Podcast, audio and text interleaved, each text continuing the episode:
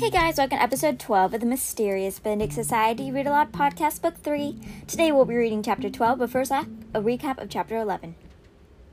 Milligan had just found the children in the cellar, hiding from the Tin Men, who are now gone. After taking a quick look around the house, Milligan suspects a salamander may have escaped to the nearby river. What they found inside the house were planted fakes that destroy computers and the Whisperer, so the Tin Men must have taken both. The Tin Men left the figs to make it look as if Mr. Benedict had destroyed them. The children were being planned to relocate with their families for safety. Constance is still missing. When the children went upstairs to pack, they found Mr. Bain claiming he was knocked out by a tin man, but from some obvious reasons, the children believe he was just hiding.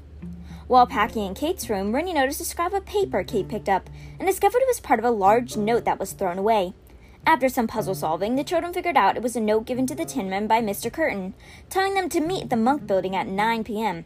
The children had very little time before then, and all the adults were surrounded by officials, so they decided to go themselves. Okay, that's the end of the summary. But I have some more shout outs to give. So, Micah Cook, I hope I pronounced that correctly. I give a shout out to you and to Super Axolotl. Sorry, I don't know your real name. And I know you guys were worried it would bother me asking for shoutouts, but trust me, I absolutely love giving shoutouts, so don't be afraid to ask. I have a few more shoutouts to give to people who have been giving me great reviews on Apple Podcasts. So I would like to give a shout out to Mary Inn, Creeper Dragon, SS Moth 3 family, Jerica, J Woods here, and me 1568. I hope I pronounced those all correctly, and I'm deeply sorry if I didn't. But thank you all so much for the amazing reviews and kind words. They mean the world to me. And if anyone else would like to give me a review, it helps me out so much in spreading the word about my podcast. And you get a shout out. Anyways, I'm so glad everyone is enjoying the podcast, and without further ado, let's begin the episode.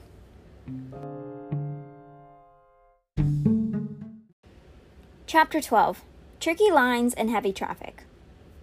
Rennie and Sticky stopped at the end of the passage to catch their breath. Then again, when they neared the top of the dark, winding, seemingly interminable stairs. It wouldn't do to be panting and wheezing when they crept into the secret anteroom located on the Monk Building's seventh floor. Mastering his breath as best he could, knowing perfectly well that under the circumstances it would never fully settle, nor his heartbeat stop racing, Reynie kept up the count he'd begun in the back of his mind almost fifteen minutes ago. Almost fifteen minutes, but not quite. The ten Men shouldn't have arrived yet, which meant Kate should have her chance to search the office. So why hadn't the boys met her coming back in the passage? He feared he knew the answer, and a minute later Kate confirmed it. I stuck around to spy, she whispered when the boys appeared at the top of the stairs. She was kneeling by the far wall of the anteroom, her eye to a peephole. She had set her flashlight on the floor lens down, so that only a dim glow emerged from around its rim. Kate tapped the flashlight. Don't worry, I only turned that on for you two. I'll turn it off when they show up. When they show up, Sticky breathed. Are you out of your mind? Did you search the office or not? There was nothing there, nothing at all empty file cabinets, empty dress drawers. It's all just for show, or else the ten Men got here early and took everything. But it doesn't look that way. The place doesn't look ransacked, just empty. I want to hear what they say when they discovered the same thing. But, but, Sticky stuttered, trying to think of a way to change Kate's mind. The ten Men were probably already in the building. They were probably coming up the main stairs. But he didn't want to leave Kate behind. That wall isn't very thick, he finally managed. You realize that, don't you? If they heard us in here, they could smash right through it. Oh, no doubt, Kate agreed. So you'd better get settled. They'll be here any second. Reynie hurriedly glanced around to get his bearings before Kate switched off her flashlight. As long as he avoided the stairs, there was nothing to trip over or bump into. The floor was barren. So was the entire anteroom, save for the various garments, wigs, and hats hanging on the side wall. These were the disguises the adults donned on errand days and a lever next to Kate's head that opened the secret entrance into the office. Don't bump that, Reynie told himself as he knelt at one of the peepholes. Whatever you do, don't bump that. Sticky must have been thinking the same thing. He veered so widely around the lever it might have been a cobra. Then he took his position at the final peephole. Kate switched off the flashlight, and everything went suddenly and impenetrably black. As if conjured by the darkness, there came the sound of footsteps. The footsteps were followed by a thoughtful grunt, then a man's muted voice. This one isn't marked. It would appear to be 7B, though. Open it, said another deeper voice. Peering through the tiny hole, Reynie saw a red glow in the darkness, like a hot burner on an electric stove. The lock, he realized. A tinman had just aimed his laser pointer at it. The glow faded as quickly as it had brightened. Reynie heard the doorknob turn, and with a thump and a heavy shudder, the office door opened. Flashlight beams swept across the office. Reynie instinctively drew back. When he pressed his eye to the hole again, he saw two men. One of them, a huge, powerful figure with shining, well coiffed brown hair, undoubtedly McCracken, the leader of all the ten men, and by far the most formidable. McCracken made an adjustment to his flashlight and stood it upright on the empty desk, where it shone like a lantern. With his intelligent eyes narrowed, he turned his head slowly from left to right, surveying the office. Beside him, the other ten men, a familiar bespectacled man named Sharp, was doing the same, with exactly the same expression and movement of the head, so that the two men looked eerily like robotic figures you might see in an amusement park ride. Again at the same moment, the men set down their briefcases. Not terribly promising, Sharp observed. I never trust promises anyway, said McCracken in his too familiar cold bass tone. It's clearly out of use. Why does Benedict keep it? Perhaps he hasn't found anyone to take it off his hands. Times are hard for the gainlessly employed, my dear Sharp. In fact, Benedict used to maintain several offices here, but he's now just down to this one. At any rate, it only makes less for us to search, and search we must, if only as a matter of form. By we, McCracken clearly meant Sharp, who cheerfully set to yanking out file cabinet drawers. As he did so, Reynie studied the office himself, wondering if Kate had overlooked anything. He recognized the room, of course. 7B had been the site of one of Mr. Benedict's tests. How well he remembered peering through these very holes with Sticky. They had only just met as Kate navigated the challenge the boys had passed moments before. The floor then had been painted in a checkerboard pattern, and the secret entrance had been a regular door. Now 7B resembled exactly the sort of dull office found behind every other door in the Monk building, with a desk, file cabinets, bookshelves, a waste paper basket, and a potted ficus tree that had seen better days. Reynie saw nothing important in it at all nor did Sharp, who appeared to enjoy the search nonetheless. With a satisfied smile, he into the desk, tossed file drawers here and there, ripped pastel paintings from the wall, and punched his fist through them. For good measure, he roughed up the ficus, whose last remaining leaves fell the floor like sad confetti. Then he took a cloth from his briefcase and polished a scuff from one of his gleaming black shoes. When will the others come? he asked, breathing hard. McCracken checked his large silver wristwatch. Then he checked his other one. Crawlings and Garrett arrive in two minutes. The others hold their prisoners, of course. I do hate to wait, said Sharp. If we get on with the instructions? It will save time. McCracken laughed. Sharp, what a fellow you are. All of us have to be present, or the number won't come out correctly. Would you like to follow the wrong instructions? Do you think Mr. Curtain would be pleased? Sharp rapped his knuckles on his head as if sounding reconnaissance. Excellent point, McCracken. Well taken. No, since you put it that way, I believe we should wait. Two and a half minutes later, Crawlings and Garrett strode into the office. You're late, said McCracken. Sorry, said Crawlings. We thought we might have seen one, but no such luck. And no sign from the roofs? No. Very well, said McCracken. Let's cite our numbers beginning with Crawlings. Each ten men spoke a number aloud. McCracken nodded. The sum is odd. That indicates you, Garrett. Garrett reached inside his suit coat and took out a sealed envelope. He handed it to McCracken, who had already unsheathed the wicked looking letter opener. McCracken slit the envelope, removed the letter, and let the envelope fall. As if an afterthought, he sliced the envelope in two as it drifted to the floor. He didn't even look at it before unfolding the letter and looking it over. Read it aloud, Reynie pleaded in his mind. Read it aloud. But McCracken only said, Ah, and passed the letter around for the other ten men to read. Excellent, said Crawlings, the last to have a look. He crumpled the letter and tossed it into the waste paper basket. That gives us plenty of time for coffee and scones. I don't know about you fellows, but I'm famished. You forget, said McCracken. We have to make another sweep for the girl. But take heart, my dear. If we don't track her down this time, we'll set up a watch in the neighborhood, and you can have something then. Sharp looked hopeful. Do you think she'll turn up before we have to go? I would so love a bonus. But of course we can't miss the Bendivius. With luck, she'll go crying back to Benedict's house well before then, said McCracken. With real luck, we'll track her down right away, said Crawlings, and with a comical smile he pandemonium drinking from a coffee cup and rubbing his belly. The other ten men chuckled. As for that, said McCracken, I have a few more ideas. Let's signal the others and get moving. The ten men filed out of the office, leaving it in the darkness, and the young spies listened to their footsteps fading away. Not daring a whisper, Reynie mentally willed his friends to be silent until he was sure the ten men had gone for good. For a long time he listened with straining ears and was just about to switch on his flashlight when Kate switched on hers. Did you see that? Reynie whispered excitedly. Crawlings left the instructions. I saw it all right, Sticky said. Let's go. He trailed off, distracted by the sight Kate was heading for the stairs, and by a crumpled letter in her hand. Wait, you already got it? Reynie was staring too. I didn't even hear you. I've been practicing, Kate whispered, already starting down the stairs. Now come on, we're going to be late. It was agreed Kate would run ahead in hopes of showing the letter to Milligan or Mr. Benedict as soon as possible. And for the first time in ages, Reynie actually had hopes. From the ten minutes discussion, it sounded as though they wouldn't make their Benvidius for some time, and Reynie felt sure Mr. Benedict could decipher his brother's instructions, whatever they were, quickly enough to act. It was a most promising turn of events, and Reynie couldn't help feeling proud of his part in it. Nor was he alone. Kate's feet had flown even faster than usual, and Sticky, puffing alongside him in the secret passage, kept spontaneously breaking into a grin. The boys' high spirits were diminished considerably, however, when they staggered out of the cellar to find a miserable looking Kate by sashayed by Miss Plug, who held her by the elbow. A short black limousine with its lights on idled on the street. This must be the armor car, and from Mr. Benedict's house, in tones of rising alarm, the adults could be heard calling their names. They're here, roared Miss Plug, and relieved faces appeared in several windows. The guard plunged back into her triade without missing a beat. Looking for you, and no one seems to have any idea of these orders Milligan supposedly gave me, and what was I to do? Even though I began to doubt your word, what if I was mistaken? No, I had to keep my mouth shut. I had to shrug and play it off as confusion. Meanwhile, the Washingtons are panicking. Mrs. Perumal is worried sick. Her mother had to take a pill. Do you know how it felt for me to stand here, not saying anything to console them? Do you realize? I said I'm sorry, Kate cried, and I really am, Miss Plug. I can't explain how important it was, or why we had to do it that way, but. Miss Plug was hardly mollified. Did Milligan give those orders or not? Did you or did you not have to search for something important down in that cellar? As the exact truth would surely have released fresh torments of recrimination, Kate simply held up the crumpled letter. I have to show this to Milligan or Mr. Benedict. It's urgent, Miss Plug. Miss Plug snorted like a bull, glancing at the letter in Kate's hand. What is it? No, let me guess. You can't tell me.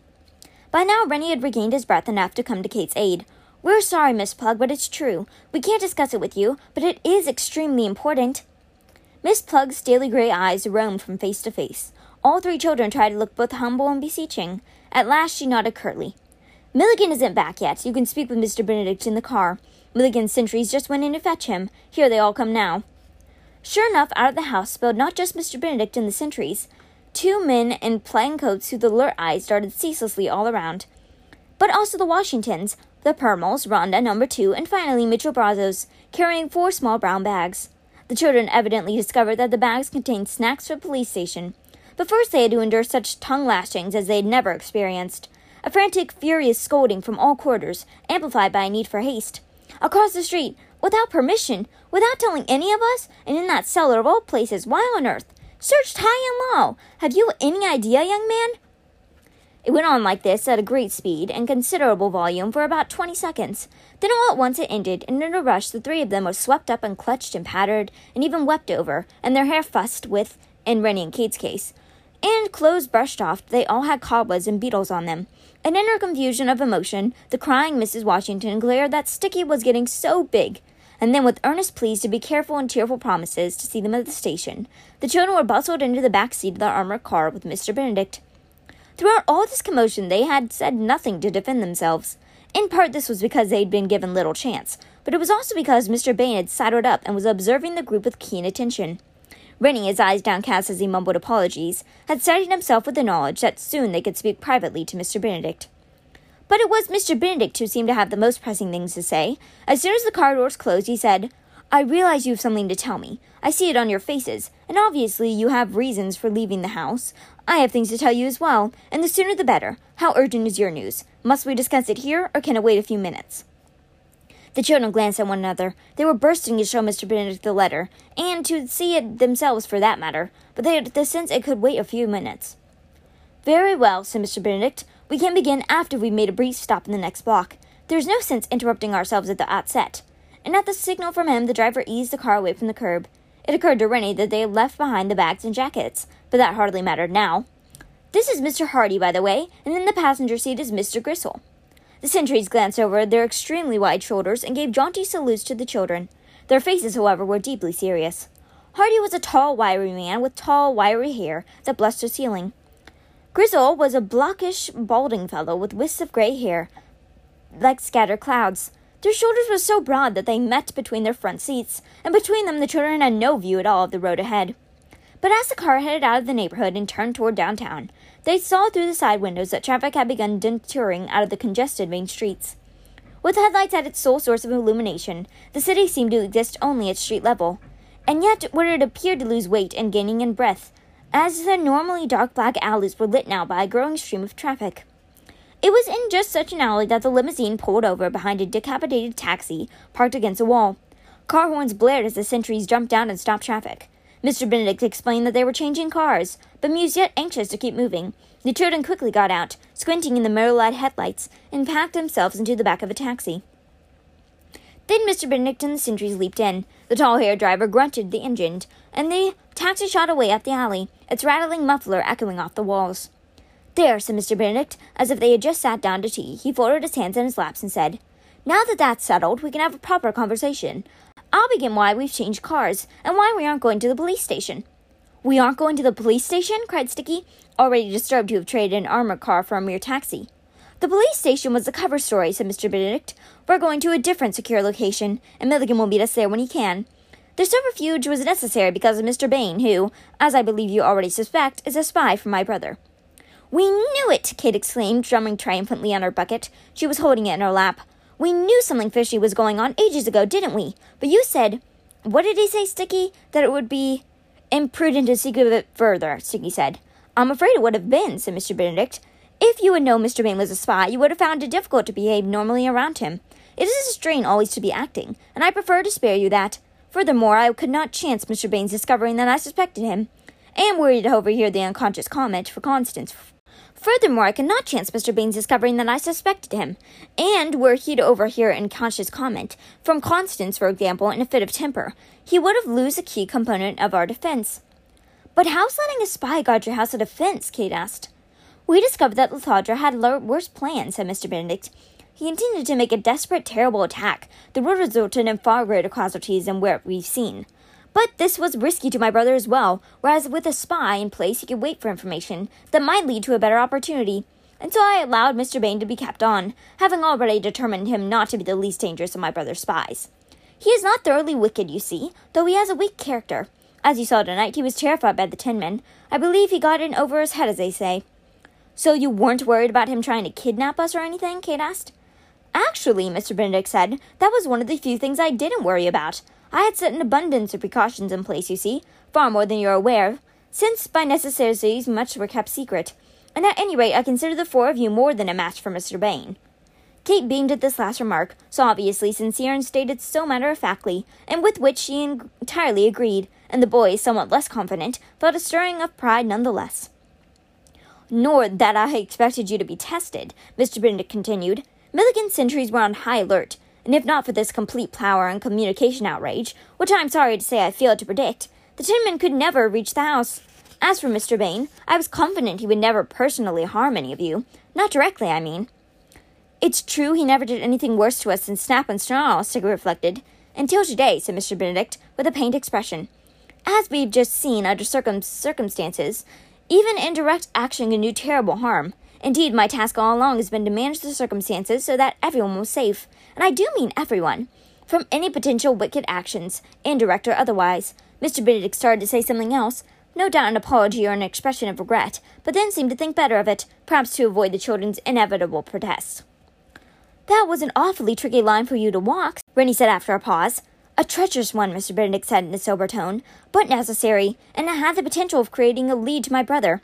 That is why I didn't have Mr. Bain arrested on the spot after we let Constance run away, and why I tried to mask my suspicion. He may not have offered much of a lead, but he was all I had. He still is, I'm afraid. Arresting him might spoil our chances of retrieving the Whisperer and Constance before it's too late.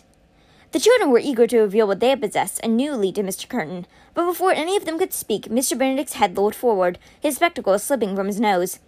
Kate tried to shake him awake. It dawned on Reynie that Mr. Benedict's voice had faltered at the mention of Constance's name. Of course, he was incredibly worried, upset, probably guilt ridden. He'd let Mr. Bain guard his house after all, and Mr. Bain had let Constance go. Yet his manner had been calm as ever, and Reynie, his mind in a whirl, hadn't realized that Mr. Benedict's composure was a product of great effort, in fact, it was a house of all cards, and just the thought of Constance in danger had set it tumbling down. Try tickling his nose, Sticky said. That worked once. But before Kate could try it, Mr. Benedict started and sat up straight. He turned apologetically to the children, resetting his glasses, and without wasting a moment said, I'm afraid that may happen again, so let me speak quickly. For if the situation worsens, things are you must know now. The timing of my brother's attack is no accident. He arranged everything so that it would come to pass today. If Mr. Precius had succeeded in removing Constance from the house, Ledroptha knew I would go after her, and that Milligan would accompany me as a bodyguard. My absence in Milligan's was a key, of course, for my brother knew that if he attacked while I was home, I would sabotage the Whisperer before he could possess it, and so that Milligan would ensure I had enough time to do so. Mr. Benedict grimaced. I would never have allowed that to happen, and yet I made a different, foolish mistake by not anticipating what Constance in her agitated state might. He fell asleep again. Good grief, Kate cried. What's the matter? Hardy said, glancing in the rearview mirror to see Kate holding Mr. Benedict's spectacles with one hand and shaking him with the other. Is he all right? No, said Kate, exasperated. She caught herself. Sorry, I mean, yes, he's fine. He's asleep again, but he's fine. Well, the traffic isn't, Hard returned darkly. Even the sidewalks are packed, and I'd hoped to use them. It was true. All over Stonetown, stranded subway trains and hopelessly stalled buses and taxis were emptying out, their passengers abandoning them to walk instead. This was a novelty for many people, whose confusion combined with the apprehension the blackout caused led to a disorderly crowd that spilled around the cars and flowed along the sidewalks, like water streaming around boulders and gushing down gullies. Mr. Benedict opened his eyes, rubbed his face, and instantly pressed on. It goes without saying that Constance caught us off by guard by running away. It was a lucky break for Ledroptha that Mr. Bain was posted at the back door today, though no doubt this was part of his original plan. If we had left the house to deal with Mr. Precius, as my brother hoped, the Mr. Bain could make some excuse and abandon his post just as the salamander arrived, thereby eliminating any chance of a warning. That's exactly what happened, Sticky said. We saw him go around to the front to talk to Miss Plug, and the very next second we saw the tin men. Yes, it was very well orchestrated, and I'm afraid it was only the beginning. Do you recall Mr. Gaines saying that the government's top advisers are being convened to deal with the Whisperer? If Ledroptha had his way, the Whisperer would deal with them. I am certain he plans to obtain highly classified codes and passwords from those advisers then use those secrets to his advantage. It will be very sort of thing he's accomplished tonight in Stonetown, but on a much grander scale. I'm telling you this now, children, because the next 24 hours will be the most chaotic, and we are likely to be separated. If the situation worsens, you and your families must leave Stonetown and go into hiding. Mr. Hardy and Mr. Grizzle here will be assigned to help you and protect you. The children exclaimed in alarm. They were to go into hiding? Without Mr. Benedict? But what did he think was going to happen? What? Mr. Benedict, sadly affected by their dismay, fell asleep again. Look, what he was trying to get across to you, said Hardy sympathetically, when a long bout of pleading and shailing failed to wake Mr. Benedict, is that things could change fast. Mr. Kern will want to get rid of anyone who knows the truth. Anyone who knows the whisperer still exists and what it's used for. That means you and your family's kids, sorry to say. Us too, of course. Anybody associated with Mr. Benedict, and of course, Mr. Benedict himself. Especially him, said Grizzle, but not before Curtain gets what he wants out of him. What would that be? said Reynie, feeling shaken. His voice was barely strong enough to be heard over the bleeding muffler. Hardy shrugged. Answer about this sleeping problem they both have. Curtain knows Mr. Benedict was working on something that couldn't stop it, right?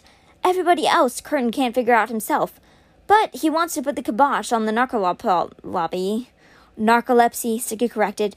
This narcolepsy, right, and he'll do whatever it takes. And he holds the cards now. He's got the Whisperer, so Benedict's got to find a way to catch him off guard. But that's not going to be easy, is it? We don't even know where he is. And even with Milligan on his side, and Grizzle and me and the other agents he can trust, well, the odds aren't exactly good.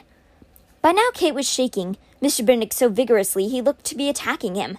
Like the others, she wanted to believe Mr. Benedict could solve this problem if only get City awake for it. But he was not could be awakened. His haggard, drawn face betrayed just how far he had pushed himself. Now his exhaustion was pushing back. In the front seat, Hardy and Grizzle were muttering to themselves about the traffic. Like herds of turtles, Grizzle kept saying, and how best to proceed.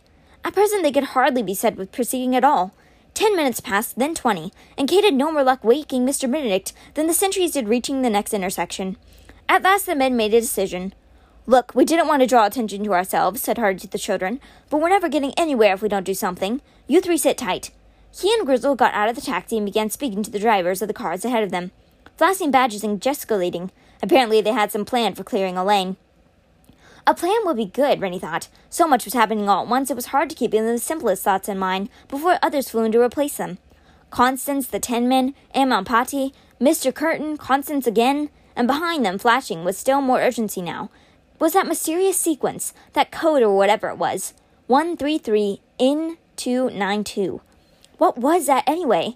For the first time since it made its appearance, Reynie had a moment to concentrate it. He closed his eyes and tried to organize his thoughts. I give up, said Kate. I tried tickling, patting, hair pulling, you name it. Nothing's working. Maybe we should go ahead and look at those instructions, Sticky suggested. We could try to work them out ourselves. You're right, Kate said, opening her bucket. Reynie, are you ready? But Reynie was thinking. Organize my thoughts. Organize. That's it. Sticky, he said, his eyes popping open. What do you think this sequence is? He described the code exactly as he saw it in his mind, including the space in the middle. Sounds like a call number, Sticky said instantly. You know, for a library book. A Dewey Decimal number. That's what I thought, said Reynie. Listen, I think I know where Constance is. What? How? Kate asked. No time to explain. Sticky, does that call number belong to any books you know? A book in Stonetown library system? You memorized the entire catalog, right? Sticky thought for a moment. Well, yes. It's the call number for The Myth of ESP by Paranormal. I've read that book. It isn't very good. Sketchy research and. But where is it shelved? Reynie interrupted. Is it at one of the branch libraries or. Oh, no, there's only one copy in the system, and it's at the main library. Constance is at the main library, Reynie cried. Kate closed her bucket, ready to move. That's not far from here. I can be there in five minutes. I should come too, Reynie said. If she's still mixed up, she might give you trouble. Sticky, if Mr. Benedict wakes up, you can tell him where we went. Sticky frowned. The two men are prowling around looking for her, right? What if you get cornered somewhere, or Constance runs off again, and you have to go after her, or. He shook his head. We have to stick together. You might need me. He's right, Reynie, said Kate. It should be all three of us. And the sentries, too, yes? asked Sticky, trying to blink sweat from his eyes. His forehead had suddenly begun to perspire. I wish, but then it would protect Mr. Benedict, Reynie said. He'd be sitting duck sleeping here all alone. Hardy and Gristle wouldn't leave him even if we wanted them to. Anyway, they probably wouldn't believe me. I can't exactly prove what I know. So we go alone, said Kate, and we go now. The Tinman could be closing in on her this very minute. Reynie reached for the door handle, then stopped and slapped his forehead. I'm not thinking straight. We should leave a note in case he wakes up before we get back, or. I'm on it, said Kate, taking out her pen. She wrote Main Library on the palm of Mr. Benedict's hand, where it couldn't be lost or overlooked.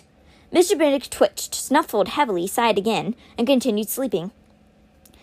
Brittany watched the sentries. There were several cars ahead now, talking to a bus driver. After a moment, they nodded, glanced back to the taxi to be sure all was in order, then moved ahead to speak to another driver.